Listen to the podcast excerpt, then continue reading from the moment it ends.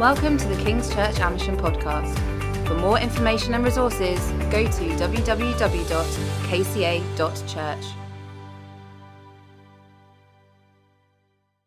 Amen. Amen. Thank you for the privilege to be here this morning.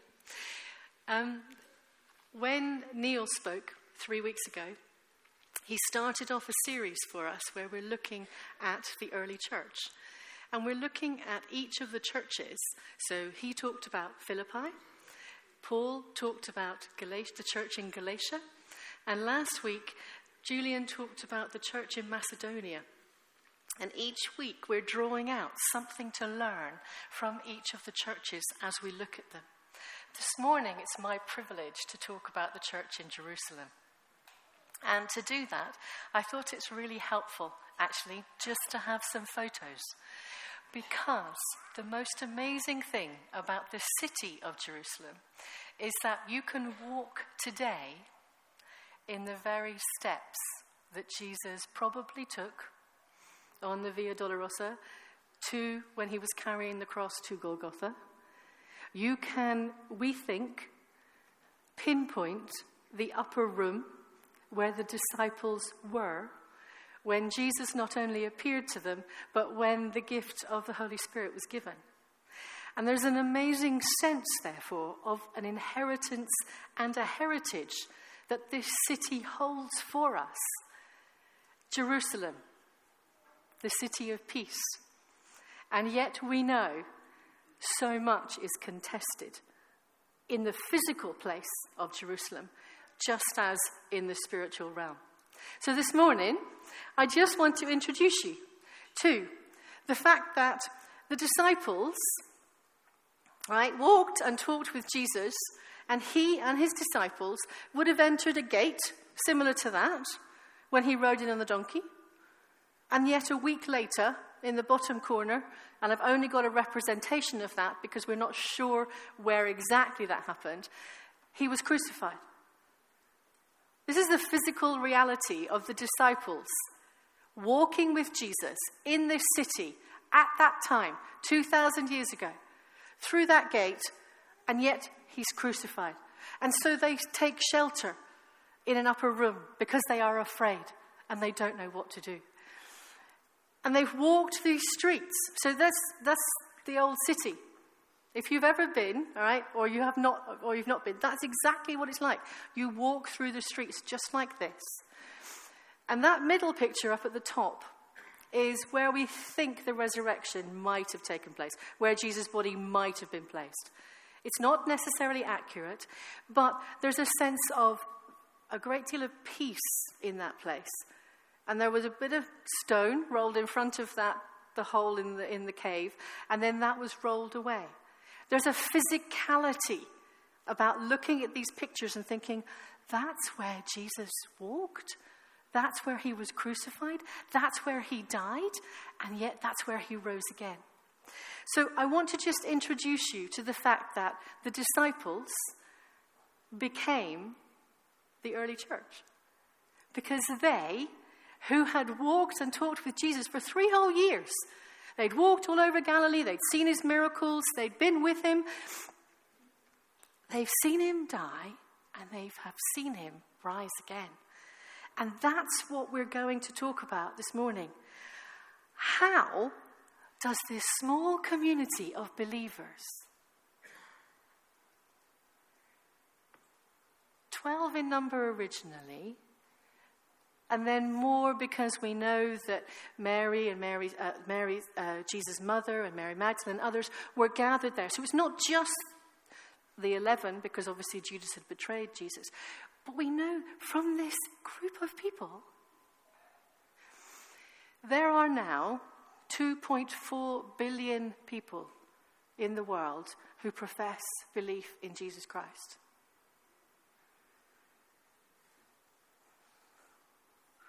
There were 11 of them. Right? That doesn't happen through man's design. Okay? And the reason I want to talk to you about this church in Jerusalem and these community of believers is because they understood something about the kingdom of God. So let's put this in context, right? So this is Jerusalem. I want to read to you Acts chapter 4, verses 32 to 37.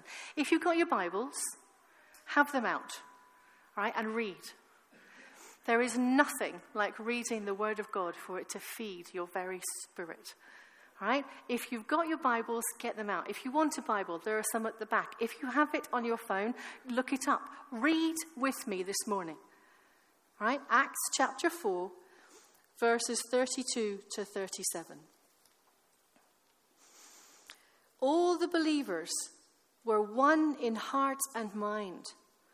No one claimed that any of his possessions was his own, but they shared everything. With great power, the apostles continued to testify to the resurrection of the Lord Jesus, and much grace was upon them all. There were no needy persons among them, for from time to time, those who owned lands or houses sold them brought the money from the sales and put it at the apostles' feet, and it was distributed to anyone as they had need. Joseph, a Levite from Cyprus, who the apostles called Barnabas, which means son of encouragement, sold a field he owned and brought the money and put it at the disciples' feet. Okay, so we've got the picture of the believers in Jerusalem there's an original small band. I put a picture down at the bottom there of an Orthodox Jew, current, present day, and what we, we he, he, might be a Roman Catholic priest, he might be an Orthodox priest, he might be um, uh, a member of, a, of an organization living in Jerusalem, he might be a visitor. I don't know. I don't know who these people are. But I put that photograph there because I want you to understand that these believers had to make sense of the teaching of Jesus. They had to make sense of it. They had Jewish roots. They prayed in the temple. They went to the temple. They continued to do that. And yet, at some point in time, that stopped. And the understanding and the teaching that Christ gave caused these people not to become people of the way as they were known, but named Christian, those who follow Christ. So, what is this when it says you are followers of Christ? This morning, we have declared that in the worship. What does it mean to say we are followers of Christ? All right, let's put this in context. So, all right, go to Acts chapter 1. Right? I, I just, I've got, I'm just, I think this, this verse is just amazing. Right? Just read this with me. So, this is the beginning of Acts. This is Luke talking to the people he's writing to. After giving instructions through the Holy Spirit to the apostles, sorry, after his suffering, he showed himself to these men and gave many convincing proofs that he was alive. He appeared to them over a period of 40 days and spoke about the kingdom of God. And on one occasion, while he was eating with them, he gave them this command Do not leave Jerusalem, but wait for the gift my Father has promised, which you have heard me speak about. John baptized with water, but in a few days you will be baptized with the Holy Spirit. I want to look specifically at that verse where it says, he appeared to them over a period of 40 days and spoke about the kingdom of God. Imagine, all right, you're these people who have been tucked away in the upper room because you are petrified that somebody is going to find you and kill you for saying that you believe in Jesus and you follow him. Even though he has appeared to them, they're still not sure what this actually means. So, what did Jesus do?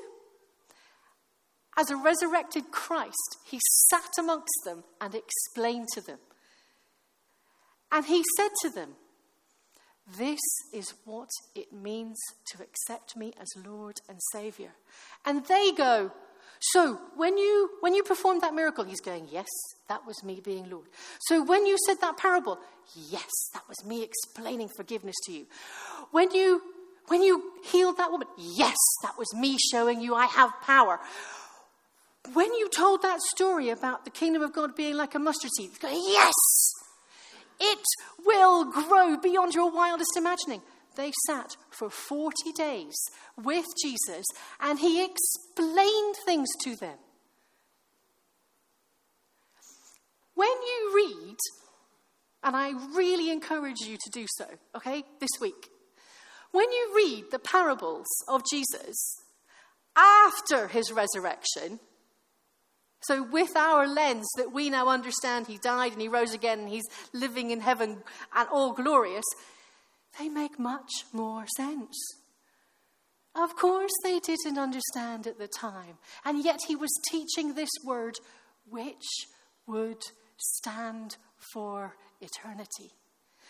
When you read scripture, you are reading the word of God, which is relevant just as it was then, so it is now. That is why we call it declaring the Word of God. When we speak out the truth, we are saying this is reality. This is the kingdom of God. So he explained it to them. Now, hey, wouldn't that be great? To have Jesus right here and go, right, okay. So when you talk about the merciful servant, what are you talking about? Or the unmerciful servant, even. Right? What are you talking about? That is exactly who we have in the power of the Holy Spirit. Because when we ask for clarity, when we ask for wisdom, He will take us to Scripture and He will unpack it for us. That is who the Holy Spirit is. He empowers us to understand. Yes, you have to work a bit. Yes, you have to go, oh, everybody keeps talking about the Greek. I can't read Greek, right? I can't even read Aramaic. Right? That is why it is translated. So read it. People, I charge you, read the parables this week and go, ah, imagine sitting with Jesus and him expanding those, and you're going, This is it. I get it. I get it. I get it. I get it. I get it. Right, I've got to go live it now. Oh no, I've got to remind myself. Oh, I've, oh, I've got to. You have to remind yourself. Right? You have to read. Yes, you have to read. Yes, you have to read the scripture. Right? You sit at the feet of the scripture and it is explained to you because you read and the Holy Spirit goes, There you go. Ah, there you go. That's what I want you to understand today. Now put it in practice. So, you have to read. Okay? You have to. right? And I would charge you again. If you don't, if you read the parables, then go on and read James and Peter and John the, the letters 1, 1, 2, 3 John, and Peter, 1, 2 Peter, and James. When you read them, imagining Jesus having spoken to them and then them writing this, it, it's, just, it's just like put a whole completely different picture on it. Because they're going, We've learned, we want you to understand. Don't lose this. Okay, so that's the context. The disciples are sitting in an upper room going, Ooh, what do we do? Jesus goes, Right, I'm going to teach you, I'm going to remind you. It wasn't good enough they had three years with him. All right? He has to carry on with them. All right? So, what does he talk? What does he tell them? What does he teach them that we hold right now, here, in Amersham, present day, right? 6th of October 2019. This, that stays the same today as it was then when he taught them. I've got two pictures up there. Okay? One is Genesis chapter 1. It's a representation of it. Okay? In the beginning, God created out of nothing. God created. And the Spirit of God was hovering over the waters. And God said, Let there be light, and there was light. The beginning of John chapter 1 says this In the beginning was the Word, and the Word was with God, and the Word was God. Without him, nothing was made that has been made. And in him was life, and that life was the light of man. Those two pictures, one to represent the fact that God speaks and creates out of nothing and the second is of Christ. It's um, It's taken from the ceiling in um, an Orthodox church, and it's called Christ Pantocrator. Pantocrator means the Almighty. It's representative of Jesus in heaven, seated at the right hand of God, saying, I am Lord. Each of these statements is true. It is reality. Because God says, I am. I am. I am. And trust me, I will never forsake you. The kingdom of God that Jesus explained and expounded and helped the disciples understand says God reigns here and now. He always has done, He always will do. The kingdom of God is not a physical place as such. This is the mystery of it. Okay, we use the United Kingdom, which is under question at the moment, right? Heavily, right? So we use the United Kingdom. Wales, Scotland, England, and supposedly Northern Ireland. Woo. Okay, so that is a physical place. The Kingdom of Saudi Arabia, another contested one. All right, okay, it's about the geographic boundary that identifies this nation. The kingdom of God is where God rules and reigns. And that is within us. So we are the kingdom of God. And we, therefore, are light to those around us. God calls light to come into being. And he says, Jesus is the light of men. We are that light because we are witnesses to this truth.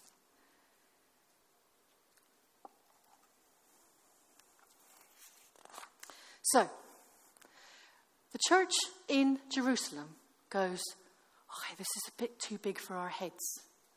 Right? This truth, this kingdom of God, is really trying to wrestle with it and make sense of it and understand it. And what they do, right, Acts chapter 2, is they sit together. Right, they sit together. It says, Acts chapter 2, verse 42. They devoted themselves to the apostles' teaching and to the fellowship of breaking of bread and to prayer. Everyone was filled with awe. Many wonders and miraculous signs were done. The believers were together, had everything in common. Selling their possessions, they gave to everyone as they had need. And the Lord added to their number daily those who were saved. So the first community of believers, first and foremost, are devoted to the teaching of the apostles. So they, they talked. They had the scriptures out and they talked about them. Which scriptures did they have out? They had the stories of Moses and the law and of David and of Isaiah and the prophecies. And they looked at those scriptures and they saw that they were fulfilled in Christ. And so they went, oh, It's true. What this word says is true. And they talked about the stories that Jesus told. And they reminded themselves of the stories that Jesus told in the parables and of his miracles and what he did and what he taught. And they talked together about that. And they pulled it apart and they put it back together again. They were devoted to teaching because they had to make sense of who am I saying I'm witness to? I witness to the Lord Jesus Christ. As a result of the crucifixion and resurrection, as a result of being brought into that newness of life, they went, You love everybody. Not one person who came to you did you turn away. We love one another. Because we are devoted first to Jesus, so we love one another. They had differences. Of course, they had differences. They came together and they recognized that working together brought blessing because Jesus says to them, If you, you have love one for another, then the world will see that you are my disciples. It's an example. and it was practical because they worshipped, they declared God's glory, they sang the Psalms, which declare God's glory, they would have prayed the prayers that they knew, and they would have then said, Thank you, Lord, for bringing this truth and fulfilling it and helping us understand that we are saved. That is the glory of what they're doing when they are celebrating the Last Supper together. They broke bread in each other's houses. They met together and broke bread together. They worshipped together and they prayed together. And ultimately, what does this lead to? It leads to the final example of what it means to be generous. We sang that final song. What I have isn't mine, it's been given to me. What Julian talked about last week. We have been given everything in Christ. Therefore, share. You've been given so you can give. You've been given to so you can give. Can I say it again? You have been given life so that you can give that away. So, what does that mean for us?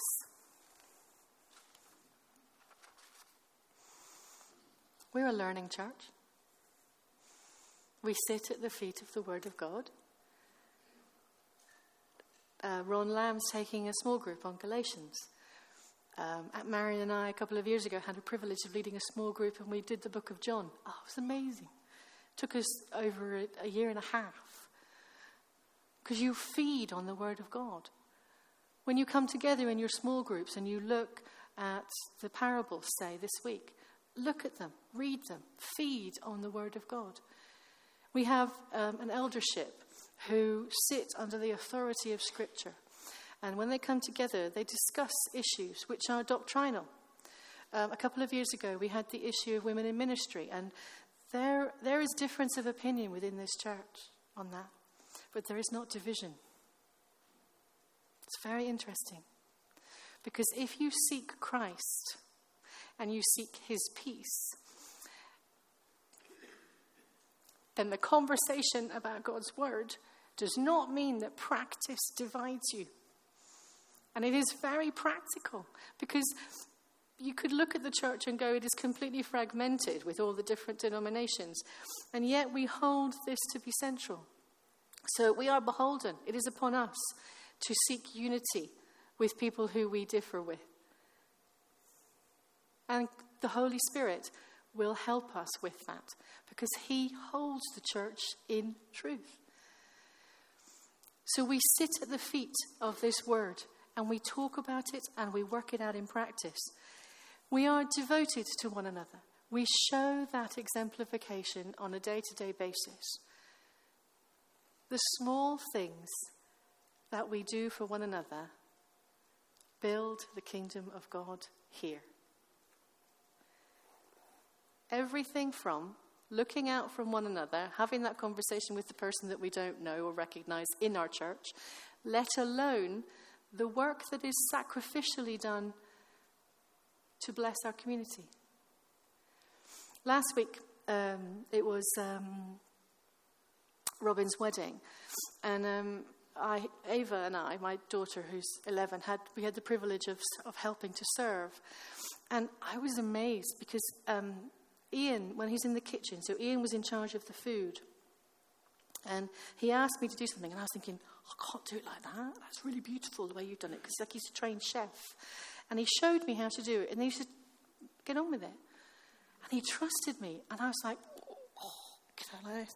And um, it was a really interesting moment to be taught something and then expected to put it into practice immediately and trusted. And I was like, that's what Jesus is like. He goes, I've saved you. Now love one another.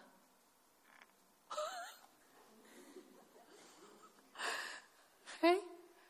And we do that through a very, very important ritual of having communion.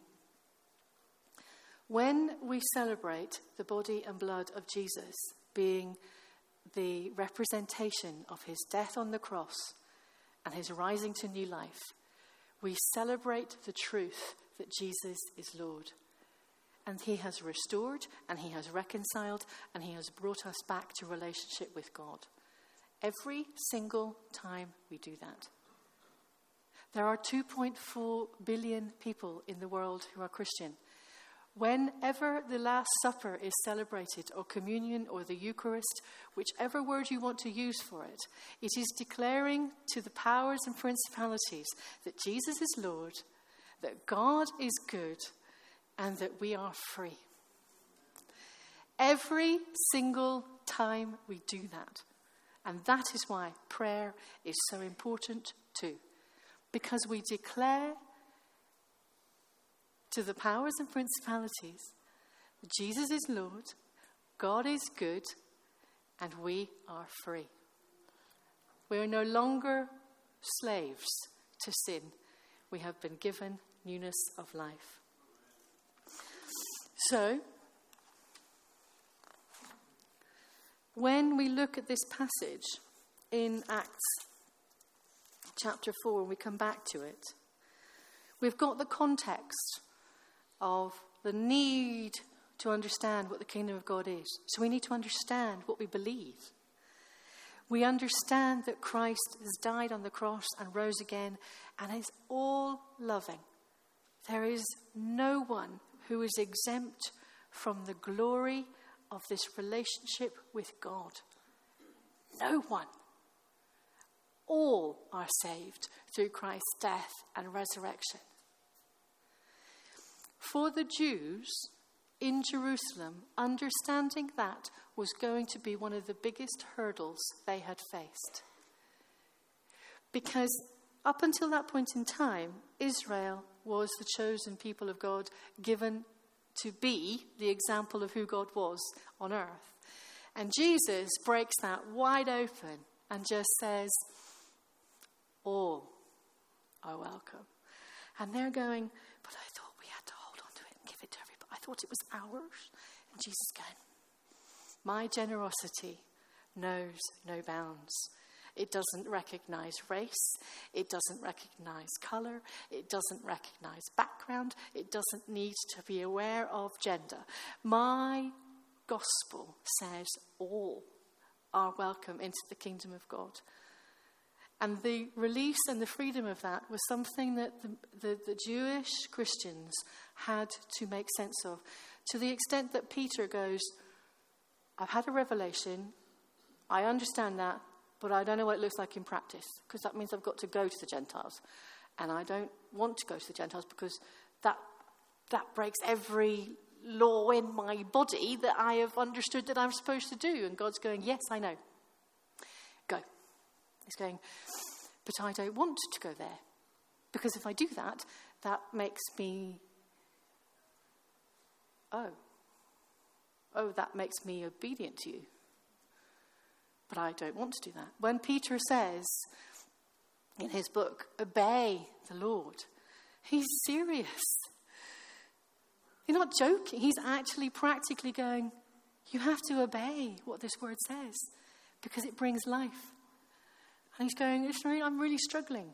When you're struggling with something that God has told you to do, talk to each other, pray with each other, and obey what God has talked to you about in his word.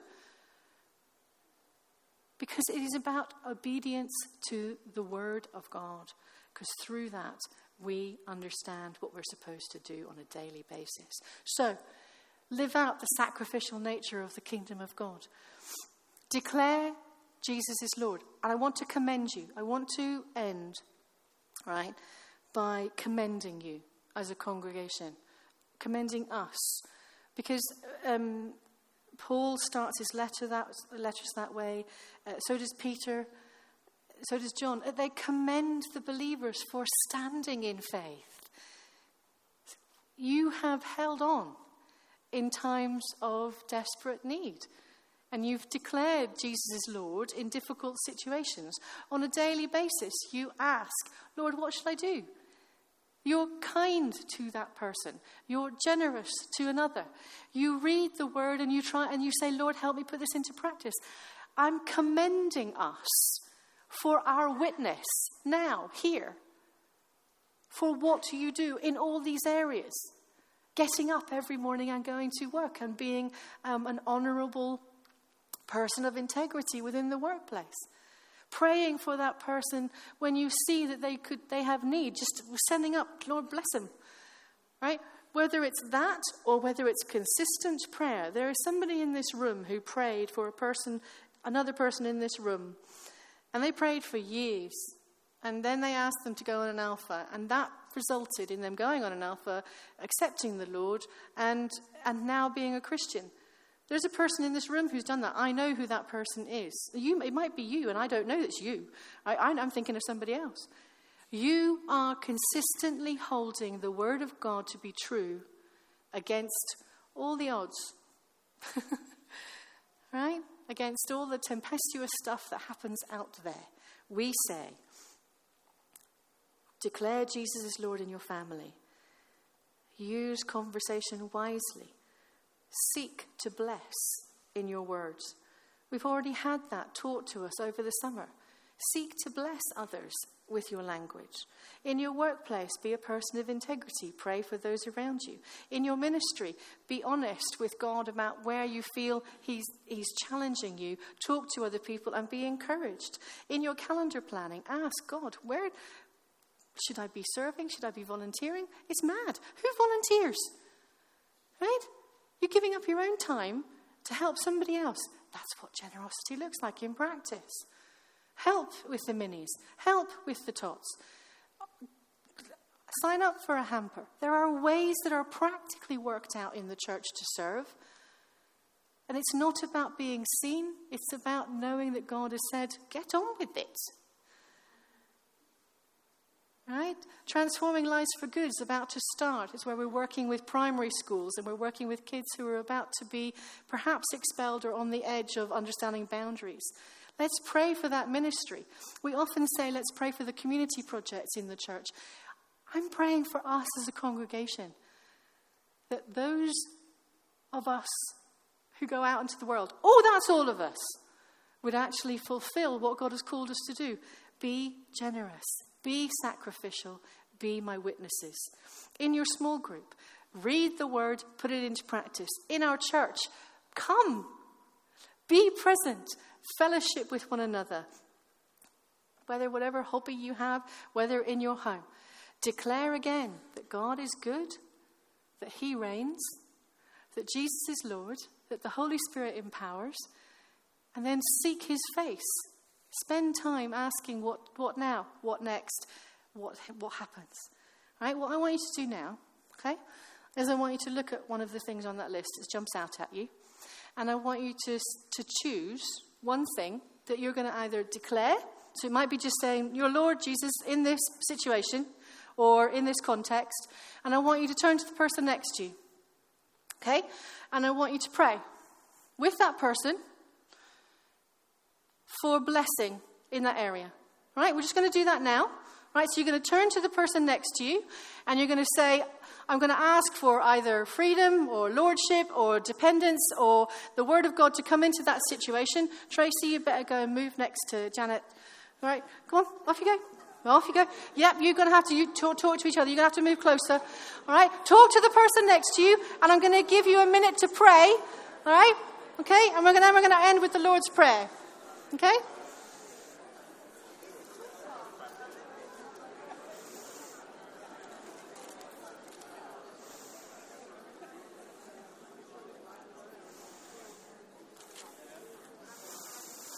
Okay, right, you need to be praying now. You need to actually be praying now.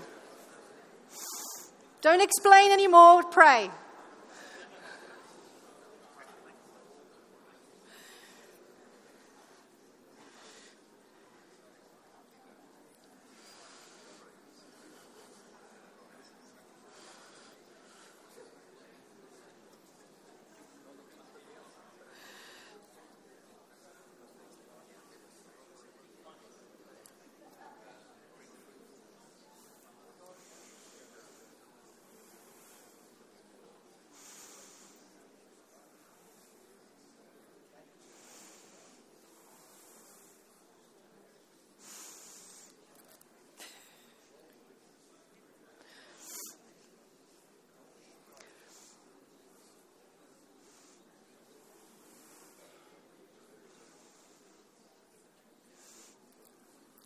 Okay, I'm going to close with prayer. You can carry on praying if you want. Don't worry about me, all right? Father, hallowed be your name. Your kingdom come. Give us each day our daily bread. Forgive us our sins, for we also forgive everyone who sins against us. Lead us not into temptation. For yours is the glory, yours is the power, yours is the authority, Jesus, now and forever. Amen. Amen.